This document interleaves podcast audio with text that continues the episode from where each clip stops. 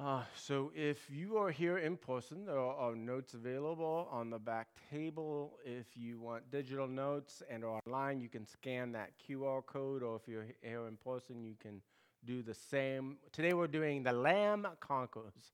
I am so glad that Jesus has conquered all, that God is unstoppable, and He conquers Babylon, which we've been studying, uh, the embodiment of evil and Jesus conquers Babylon. We're looking at the interpretive section, and we're going to understand the seven heads of the beast, which symbolize the seven mountains, which represent the seven kings. You okay? Let's pray. Father God, we just ask for you to teach us. We ask for wisdom to understand. Holy Spirit, open the eyes of our hearts to know you, to understand you. And as this is your revelation of knowing what you are going to do uh, in the future, I just pray that you would give us ears to hear and eyes to see. We ask this in Jesus' name. Amen. Turn with me to Revelation chapter 17, and we're going to look at 16, and we're going to start at the bottom of the verse, 16c, which says, oh, actually, we're not. Turn to Revelation 119. We'll be there first and then jump to Revelation 17. We need to do a little refresher. The refresher for Revelation and the outline comes from Revelation 1:19. Jesus said to John, "Write therefore the things you have seen, those that are, and those that are to take place after this." And this is Jesus' outline uh, for Revelation. So Jesus' outline for Revelation, what is Jesus glorified, Revelation 1 9 through 20, or what was seen, sorry. Uh, Jesus glorified, Revelation 1 9 through 20. What is the seven churches, which is Revelations 2 through 3, and what will be Jesus' judgment on the seven seals, trumpets, and bowls, which is Revelation 4 through 22. And so this is that rough outline. We're coming to the end of the, the judgment section, uh, chapters 17 through 18 are two visions which expound on the fall of Babylon and the bowl judgments. Uh, we've talked last uh, two weeks ago about possible identities of Babylon, whether it's uh, uh Rome or Rome reborn or uh, actual re, uh, renewed Babylon, the city, um, or just in generic, the whole evil world system that leads the world away in apostasy. So, those are all different options for what Babylon is representing uh, in this text. Today, we're going over the angel's interpretation of the vision to John of the great prostitute riding the seven headed beast and the ten horned beast. So he has how many heads? Seven. And how many horns? Ten. Okay, and these are this is symbolic. These represent something, and um, and we're going to talk about what they represent tonight. We'll see what that God's plan to vanquish evil and chaos in the world. That the Lamb conquers. Amen. The Lamb conquers. Jesus is victorious. In him, we are more than conquerors. We conquer. And that's good news. And we can take that home today in our lives when we feel defeated and know that we conquer through the blood of Christ. We conquer through the work of God. Whatever's happening in your life today, God is working in it for your eternal good, His glory. And you can know that and you can take peace and comfort in that today.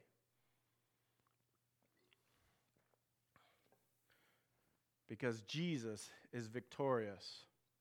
Let's turn to Revelation 17, and we're going to read 17:6c. It says, When I saw her, I marveled greatly. But the angel said to me, Why do you marvel? I will tell you the mystery of the woman and the beast with the seven heads and the ten horns that carries her. And the beast you saw was and is not and is about to rise from the bottomless pit and go to destruction. And the dwellers on the earth whose names have not been written in the book of life from the foundation of the world will marvel to see the beast because it was and is not and is to come. So John marveled greatly at the vision. What is meant by John marveling? Is the action a positive action or a negative action? Is the uh, angel's question to him a rebuke? Like, what are you doing, right? And, and it's interesting as we begin to explore this, is that we can admit to ourselves that we can be tempted to be fascinated with evil. Ever watch like something dark on TV? Like, I think our world, our, our, our culture seems to be fascinated with vampires. And there's lots of TV shows about vampires. Well, vampires are evil, right? Or maybe The Walking Dead, zombies. I can't believe how much our, our culture seems to be fascinated with zombies, right? there is a draw to be fascinated with evil, and definitely when it is in the guise of entertainment. Yet, fascination with evil is not what Jesus calls us to. It's not what he wants us to be. He wants us to be fascinated with him, what to be enraptured in him. And in this context specifically, he to be fascinated with him conquering the great prostitute through judgment. Jesus conquers everything, and Jesus is victorious in your life, and through him, you are victorious. And we should be fascinated and marvel at that. I believe John does not want to have a lapse in judgment in being in awe of her, but his reaction was one of alarm and dread at the vision. The Septuagint, which is a Greek translation of uh, the Old Testament, and it's called the Septuagint because it was uh, a committee of 50 Hebrew scholars that translated it to Greek, and Septuagint means 50 in Greek. Um, so the Septuagint shines light on this. In it, the translators use the same Greek word thumazo to describe Daniel's condition in Daniel 4:19. And listen to this in the Septuagint. And Daniel was thumazo or marveled greatly. He was greatly amazed, it says here, at the real meaning of the thing uh, alarmed him. And alarmed with trembling seized him, and his appearance altered, and with disturbed head, and for a time astonished, he answered me with a humble voice O king, may this dream come against those who hate you, and the interpretation of it come against your enemies. In, in other words, he's shaken to the core by what he sees. Beale makes this observation concerning uh, John's state of mind. He says here the idea of appalled uh, or marveled should be understood in some sense of shock and fear. John should not fear the nightmarish vision as he has just seen concerning the horrible nature of the beast and the woman and their persecution of Christians, because in Christ we are more than conquerors. Jesus has the beast, he has the woman, the great prostitute in hand. Though evil can be quite intimidating, can't it? And we all need to ask ourselves the question the angel asked John, Why do we marvel? We may be tempted to marvel in awe or dread of evil. And we need to remember the Lamb conquers. The Lamb has conquered evil, the Lamb has conquered death. And the Lamb goes before us, the Lamb stands beside us because we have confessed him as Lord.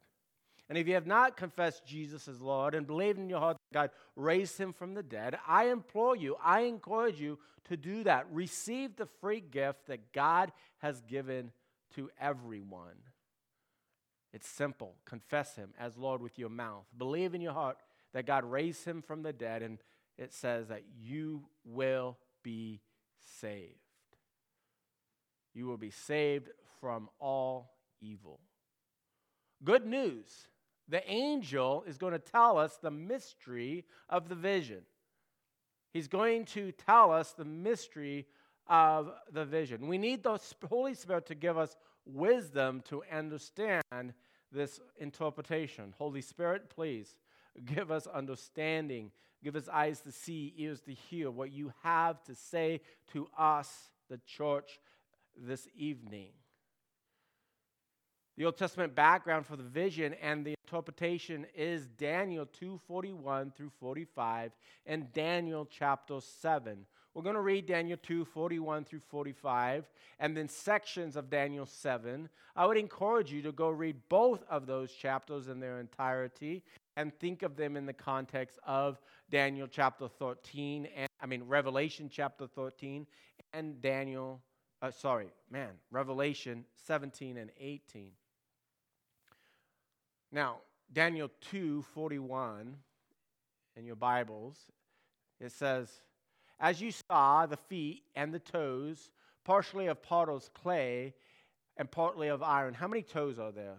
Anybody count their toes this morning? How many toes did you have this morning, Ginger? Five on one foot. How about on the other foot? You have five on each foot? And that makes Ten toes. Okay, that's how many horns? All right, ten horns. Ten toes, ten horns. Partly of potter's clay and partly of iron, it shall be a divided kingdom. Some of the fullness of iron shall be in it, just as you saw iron mixed with soft clay. And as the toes of the feet were partially of iron and of partially of clay, so the kingdom shall be partly strong and partly brittle. As you saw the iron mixed with soft clay, so they will mix with one another in marriage, but they will not hold together, just as iron does not mix with clay.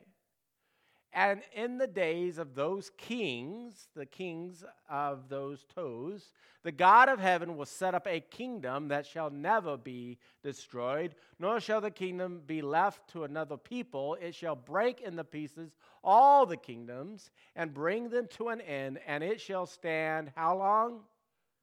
Forever ever and ever. Amen. The Lamb conquers, doesn't he?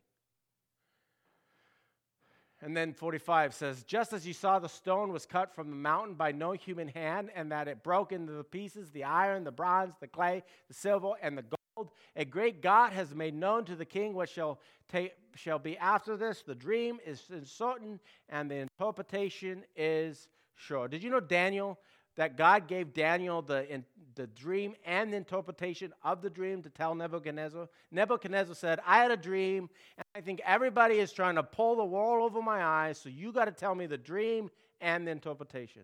And God gave him both the dream and the interpretation of the four kingdoms. And whole nother study to go into what those four kingdoms are. Or war. So the feet and toes of the statue of the vision are in parallel to the ten horns of the beast of Revelation. This is the last kingdom or kingdoms to be destroyed by God. And good news, right? The Lamb wins. Jesus conquers. These kingdoms to be taken out. Jesus is victorious. And then we're going to jump to Daniel chapter 7, verse 7 that's Daniel 7, verse 7. And it says, After this I saw in the night visions, and behold, the, a fourth beast, terrifying and dreadful, exceedingly strong. It had great iron teeth. It devoured and broke into pieces and stamped what was left with its feet. It was different from all the other beasts that were before it. It had ten horns. I considered the horns, and behold, there came up among them another horn, a little one before which three of the first horns were plucked up by the roots, and behold, in this horn were eyes like the eyes of a man, and the mouth, and a mouth speaking great things. Jump down to verse 11. And I looked because of the sound of the great words that the horn was speaking, and I looked because the beast that was killed and its body destroyed and given over to be burned with fire. What is the beast's end? Destruction, right? What was the, the, the Antichrist or the little horn's end? Destruction.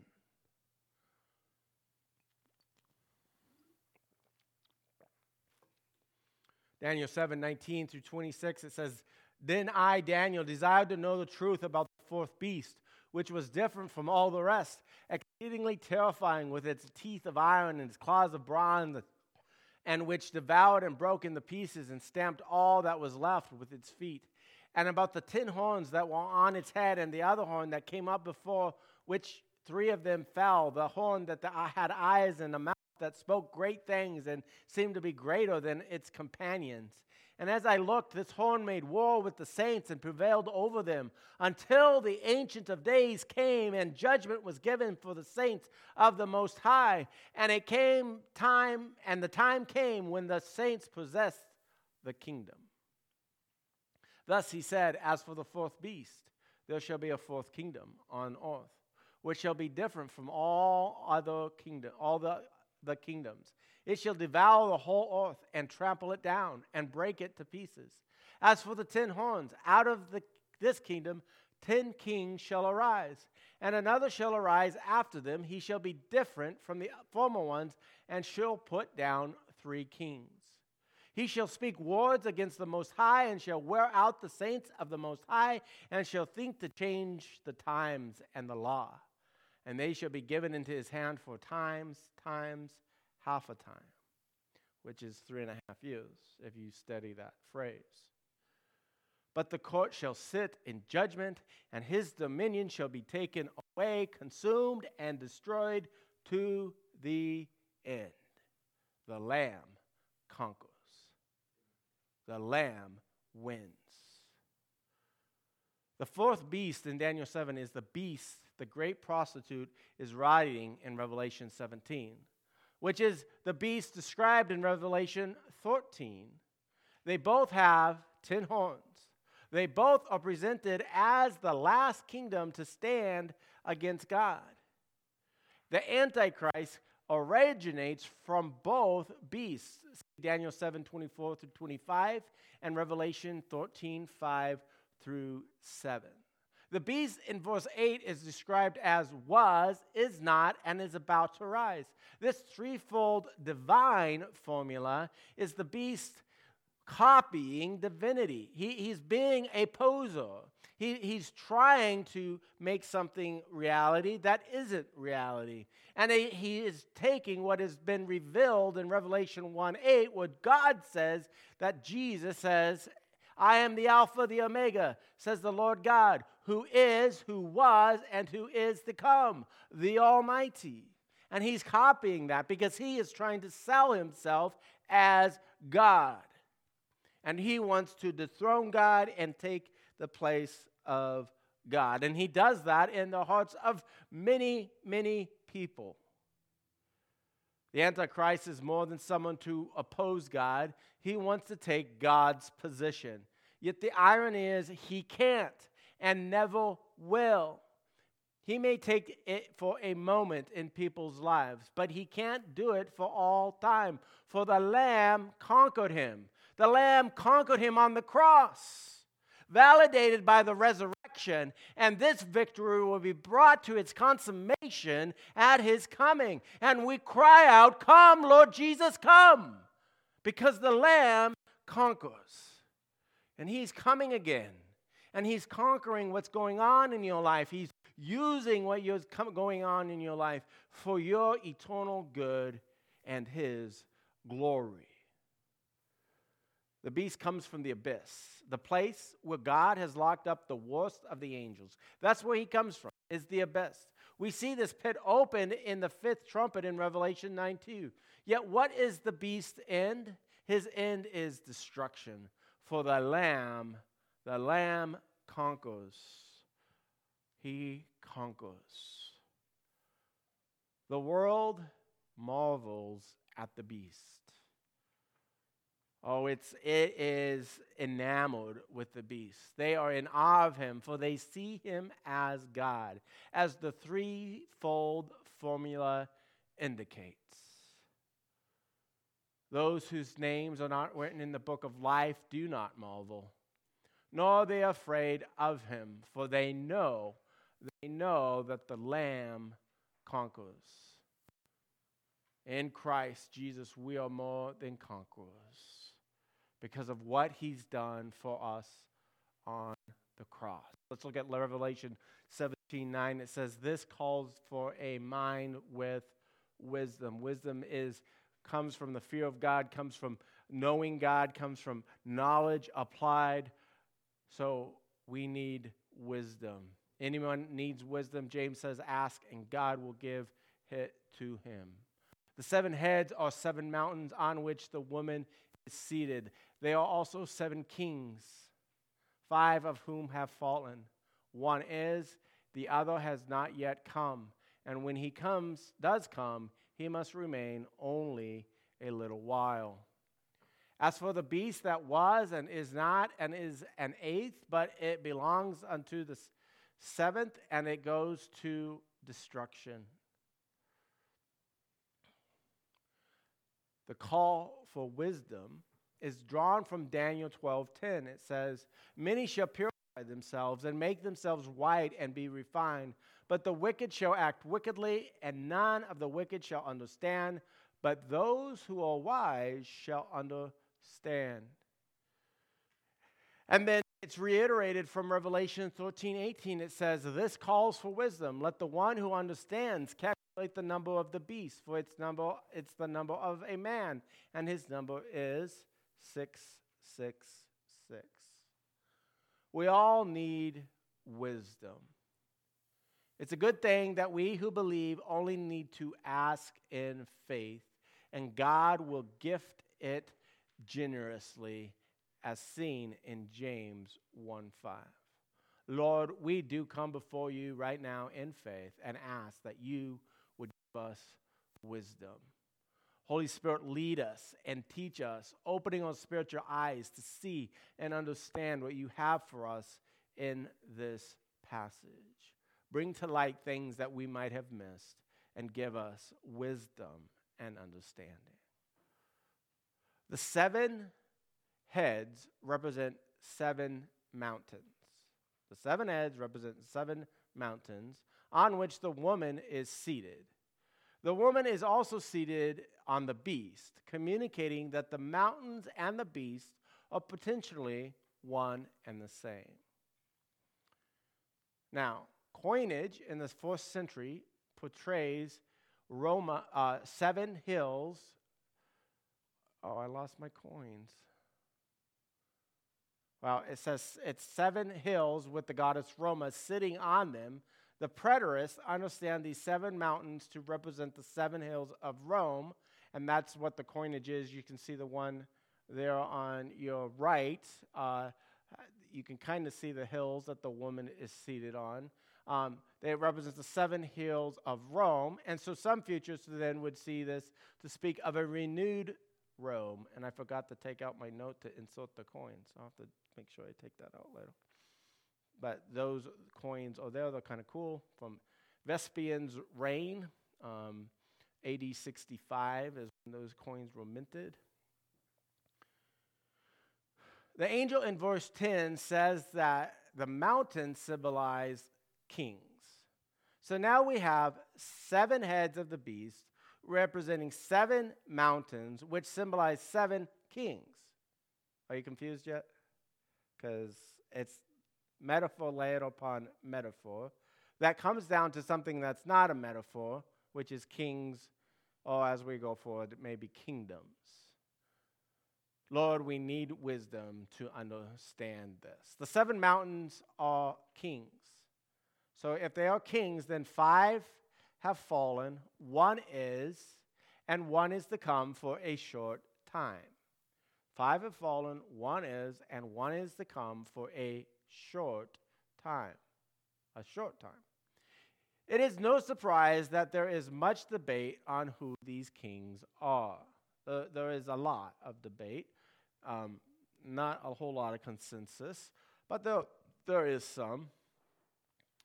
The preterist sees the kings as the Roman emperors. Now, preterist sees Revelation as it means uh, as already being fulfilled. So they, they see the seven hills representing uh, Rome, and then the, the kings are, are the emperors of Rome.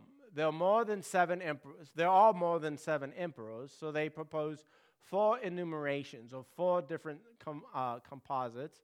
The first four are shown in the graph uh, below. I don't know if you can read that, but you can see the, uh, the emperors listed from 49 uh, BC all the way up to 96 uh, AD.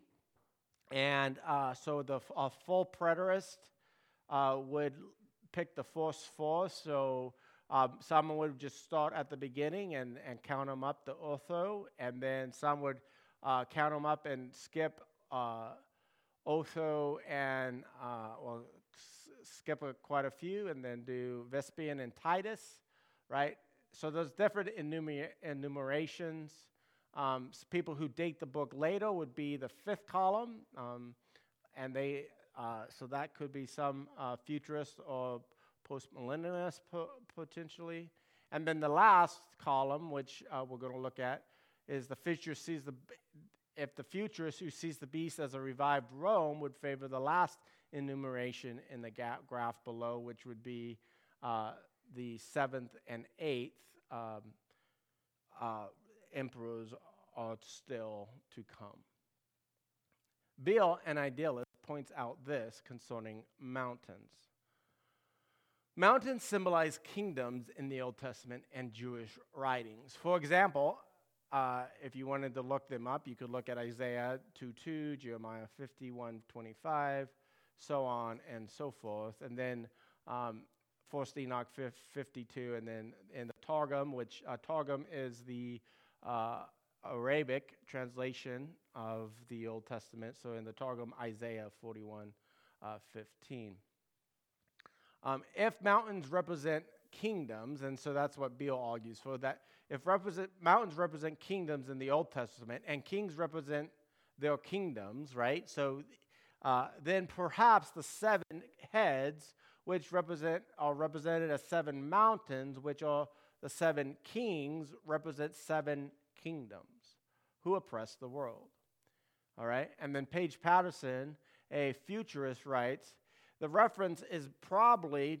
Uh, is more probably to the seven oppressive kingdoms that constantly subject the people of God to intense persecution. These kingdoms, enumerated in the Holy Scriptures, according to Thomas, are as follows The five kingdoms of the past are ones who have persecuted God's people Egypt, so, and then citing Ezekiel 29 through 30. Nineveh or Assyria, Syria, Nahum uh, 3 1 through 19. Babylon, Isaiah 21 9. Jeremiah 50 through 51. Persia, Daniel 10 13. And Daniel 11 2. Uh, Greece, Daniel 11 3 through 4. Added these five kingdoms would be the sixth, the Roman contemporary John, these evil world systems, Egypt, Assyria, Babylon, Medo Persia, and Greece, give way to the sixth, which is Rome of the Rome of John's day. The seventh follows the last day of persecution by a world empire.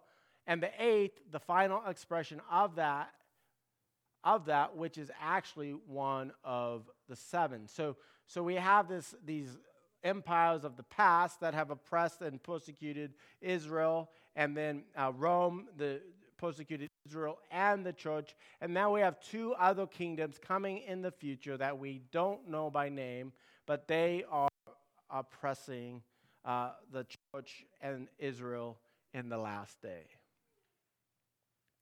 Beale, an idealist, writes It is possible that just as the seven churches represented seven actual churches, but also symbolized the church universal, so the seven heads and the seven mountains could represent seven historical empires or seven Roman emperors, figuratively representing all Roman emperors, themselves symbolizing all empires through history. So, in other words, it can have be specifically talking about specific kingdoms, but then also be representation of all kingdoms that oppress the people of God. And what we want to walk away from this is that no matter what it is, whether it's uh, representation all kingdoms or just just the literal kingdoms, I believe it's probably both.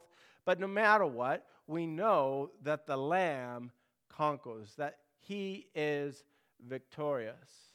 Concerning the beast, which is the eighth, uh, king or kingdom and is of the same evil as the seven Beale writes. The eighth, like the seven, has a figurative meaning. Eight likely had such significance in early Christianity. After six days of creative activity, God rested on the seventh day. The seventh day completed the creative process and may have been seen as the initiating an eighth day in which the regular operation of the new creation began. Likewise, Christ died on the sixth day of the week, rested in the tomb on the Sabbath day, and rose from the dead on the eighth day. Therefore, calling the beast an eighth is another way of referring to his future attempt at copying or mimicry of Christ's resurrection. Though the eighth head has the same wicked nature as others, he is different from them in that he is an evil, even fuller embodiment of satanic power, in that his reign concludes history, being fully conquered, fully conquered by the Lord's return. And we won't know any of this for sure till Christ returns. What we do know, though, what we do know, church, is that the Lamb conquers. The Lamb conquers, and He has conquered. He conquered on the cross. He was validated in the resurrection, and we look forward to the consummation of His coming. Let's live in His victory. Come, Lord Jesus, come. Let us pray. Father God, we just come before you, and we ask that you would give us guidance to walk in your victory, that you would empower us, that you would encourage us, that we could keep our eyes fixed on you. When the waves of life come and hit us, we would hold fast to you, our anchor of our soul. For in you we are victorious, for you have conquered, and we thank you for that. We praise you for that. We thank you that the end of the beast is destruction, and the end of the prostitute is destruction, and the end of evil is destruction. We praise you for that. We rejoice in that with you. In Jesus' name, amen.